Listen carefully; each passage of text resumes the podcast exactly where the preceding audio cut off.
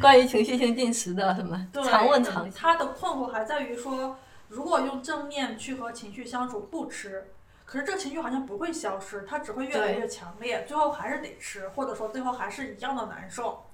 然后另外还有气颖的小伙伴，嘟嘟。嗯，嘟嘟，啊嗯说今天是回忆好吃的，介绍里有说情绪性进食怎么戒掉边看电影边吃零食的坏习惯呢？然后还有一个人是意淫的嗯匿名伙伴说，那孤独的美食家里体现用餐场面的这个算是正念的进食吗？啊用这打包吧，一起打包就是怎么用正念来看待吃饭这件事情，情绪性的或者是正念的，嗯、比较好的或者不太不太合理的习惯。这里面有两件事儿啊，一件就是说我们提到正念进食的时候，我们到底是在说什么样的过程；二是说当发生了情绪性进食的时候，我们用什么样的正念态度去面对这个问题和处理这个问题。那先说第一个啊，就是正念进食。正念进食其实在我们练习的第二天就有，我们当时是拿了一个小零食，然后尝试用正念的态度去体验吃这个过程本身。就是我们在生活中大部分时候，你吃饭的时候是没有带着觉察去吃东西的，你很可能不知不觉的吃了什么东西，或者就是把吃饭当成一个任务，说我饿了，所以我就吃，但是我在这个过程中很可能去刷手机，我去看视频，我并没有把注意力投放在吃这个事情本身上。那它带来的一个恶果，就像这些小伙伴说的，就是你很可能吃太多，并且并不享受。嗯，然后正念进食，它的这种专心吃饭的态度，其实很多美食家也会倡导啊，这不是正念的，就是独发明。我们说我们在郑重的对待一个，比如说精心准备的食物。然后就美食家里面那些食物都是说它是精心准备出来的，我们在在用郑重的态度对待它的时候，我们肯定是说我们不去干别的，我们就去吃，而且我们要仔细的品尝它的味道，可很可能这个味道是有层次的，然后这个味道是有质地的，然后它可能会带给我们就是每一口都是不太一样的感觉，然后这个感觉本身这个过程是非常愉快的，就感觉你在通过食物还在跟这个它的制作者交流，对对对然后，可能还在跟自己交流，对吧？因为你有感觉嘛，嗯所以这个过程很多小伙伴体验了之后就会觉得很棒，嗯就是还想尝试把它带到生活里。比如说我试试我今天的这顿饭就用正念的方式去吃，嗯然后就会发现说，一方面这个其实不是很容易，因为我们。之前那种吃饭的方式惯性太强大了，我们不知不觉就会去干别的，然后你并不可能做到说每顿饭都是用正念的方式去吃，但是你只要在这个过程中有几次觉察，能够暂停下来说，哎，我还在吃饭，我至少我要先尝一尝这个东西是什么味道的，我是我对它，我跟它的接触能给我带来什么感觉啊，等等。其实它就已经是一个正念进食了，不是每一口都是正念，对，不是每一口都正念吃，不是每天都正念吃，但是你知道有这个方法，它就会让你的吃饭这个习惯变得不太一样。有些小伙伴就会发现说，哎，我在这个过程中，我很可能慢慢的就丢了手机，慢慢的就戒掉了一边吃饭一边看东西的习惯，然后觉得这样的吃饭能给我带来更多的满足，然后能让我吃得更健康，然后能让我在这个过程中更体验到说饱的感觉到底是什么样子的。然后，因为你不知道饱，有的时候就不知不觉会吃太多，会吃撑。但这个好像是说我。就大家听起来像是我可以戒掉一边吃饭一边看电视的这个习惯，嗯嗯，但如果是反过来呢？比如说我每次看电视的时候，我都想吃点零食呢，尤其是吃那种垃圾食品呢，我要想改掉这个习惯，有什么建议吗？正念里会把这些东西叫做一种冲动，嗯，就是我在就明明就是比如说我这个时候不需要吃饭，我已经很饱了，但我还想再吃点东西，然后我感觉到了一种召唤，一种冲动，一种召唤，对对对对对，一一种有点像成瘾的感觉，就像我一定要去吸根烟，我一定要去什么，其实它是一样的，就这些就是比如说你强迫性的吃东西的那种行为，我们都可以把它叫做是一种成瘾，就是对食物的成瘾。那成瘾的特征通常是这样的：一是说它很强大这个力量，就你感觉你那个时候好像必须得屈服于这个力量，是的。然后另外一个就是它可能给你带来短暂的情绪缓解，就是你在做的事儿过程中，你会觉得啊，那个压力被释放掉了，然后我好像没有那么迫切了。但同时，当这个成瘾行为结束之后，你会感觉到懊悔，就是我刚才怎么又响应了冲动，我又吃撑了，我又不健康了，类似的这些东西，这其实就是一个成瘾的循环。那正念其实做的，就是正念其实在戒瘾方面一直都是一个特别好的工具，包括正念在发挥，比如在戒烟方面、戒毒方面，其实现在都有很多科研的应用。之前我们经常给大家推的一本书叫《欲望的博弈》，其实那本书的作者就是一个在正念戒瘾方面非常有名的世界级的专家，把他的经验总结成了一本书。在那本书里，他对瘾的定义也特别泛，就是。吃饭算是就是进食有成瘾的，然后吸烟戒毒有，然后包括你刷刷手机，然后强迫性的想把自己的新的自拍 PO 到朋友圈，希望大家点赞等等这些行为，它都是。某种意义上，它都是一种成瘾。还有一个标题叫做“思考成瘾”，有些人特别爱想事情，也会成瘾。对对对，所以就是在对待所有的这些成瘾行为上，正念做的事情其实都很简单，就是不反应。说白了，就就是就这三个字不反应。然后它具体的操作可能是你需要先把注意力。就那那几个步骤是什么来着？思思你还记得吗？就是关于就是正念在具体的应用在去对待一个这种强烈的行为冲动的时候。我忘记了，就是思路，我知道是思路。对，我们把它还还总结了一个词叫做 “run”，就是对对。你要是 run 的话，我就知道了。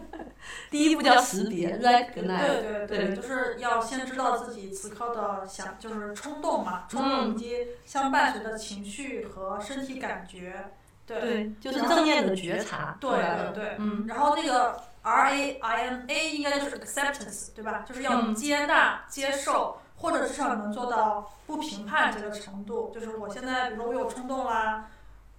我的这个身体有一些特殊的反应了，这个都是你觉得它是很正常的反应，不要因为这个又感觉又又挫败啊，又焦虑，就是接纳此刻的反应。嗯。然后 I 是什么？I 研究，就是那就是把注意力投放在带着开放又好奇对对对，把注意力投放在自己的这个情绪冲动上。哎，它有一点像是我们进阶营里面的觉察。观察观，对，就是观观我们的情绪和想法的自然来去的变化。但其实技术营也有一点设计哦，就是我们这周练的和不愉快的情绪或不愉快的身体感觉相处的时候，你去看你的这种不愉快的感觉，它是一直都在变的，还是一直没有变？那它的范围是一直固定的，还是它是会扩大缩小的？其实这个过程，这种。探索性的观察就是我们说觉察或者观，就是这里的 investigation。对对对，这其实是这里面最核心的一个步骤。就是我们面对想要吃东西的冲动的时候，我们不反应。那我们不反应之后呢？其实我们就是把注意力投放在这个冲动本身上。对。然后我们就发现说，一个很强烈的冲动，当你去观它的时候，它其实有一个自己的变化过程。这个过程就是它会越来越强烈，强烈到一个峰值，它就会下降。对。即使你什么都不做，这个冲动也会过去。你之前就是。觉得它不会过去，你会下意识的去顺从它。但是当你发现你不顺从的时候，这个冲动它本身力量没有那么强，它就是会自然的过去。你不顺从，什么事情都不会发生。对你不会死掉，然后你也不会因此有什么就伤害啊，或者有什么损失都不会。然后当你有了这样的一个经验之后，下一次你就可以更加自如的去不反应了。对当然，这个情绪的变化，它的时间是有长有短的。如果你的情绪比较弱啊，可能就是两三分钟，它就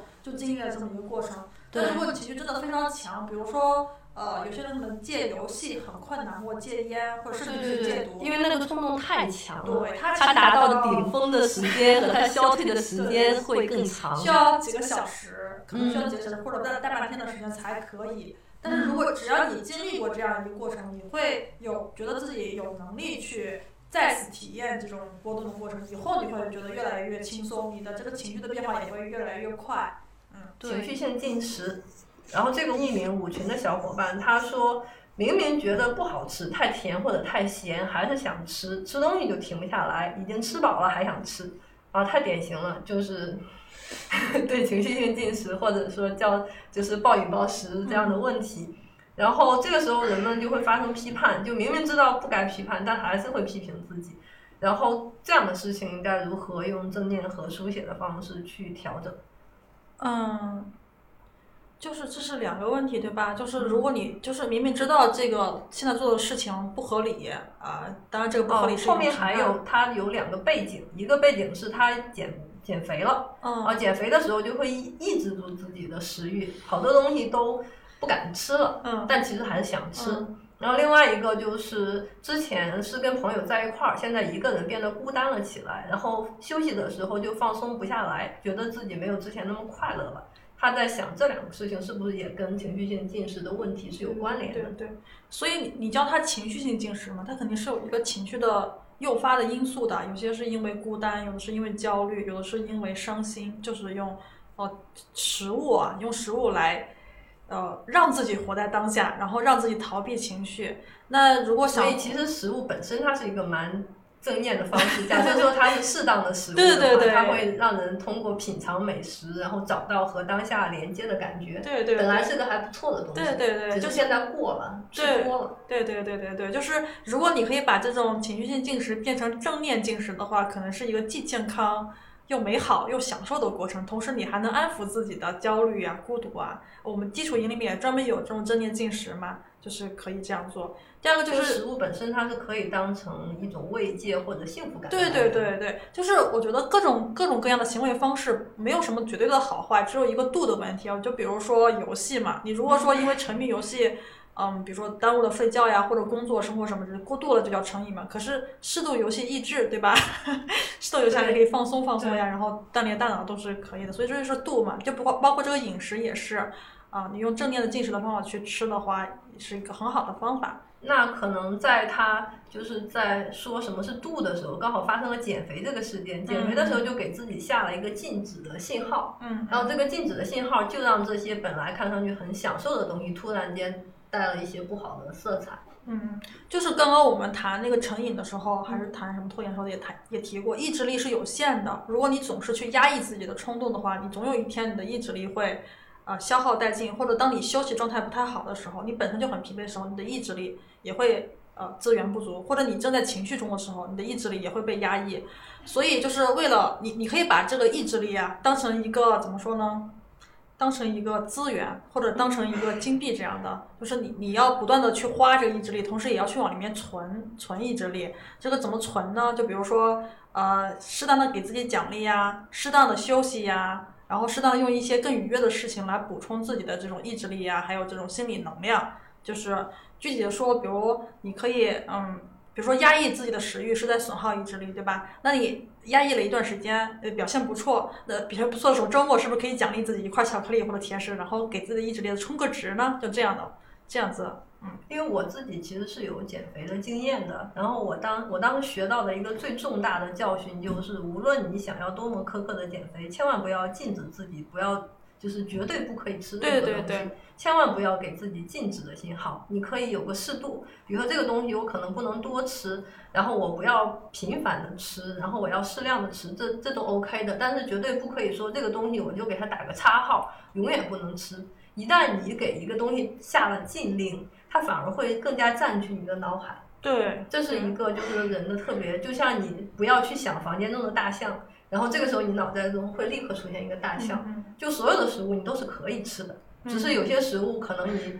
需要日常的，然后经常性的多吃一点，对身体好。另外一些食物你把它当成一种奖励，你吃的时候觉得很开心，但是你也知道这个东西不能过量。这是一个对待食物的更健康的方式，然后对待那些奖励的东西，那样的美好的时刻，我们用正念的方式，然后慢慢的、慢慢的，然后细嚼慢咽的，对，充满愉快感的把它给吃下去。对 对。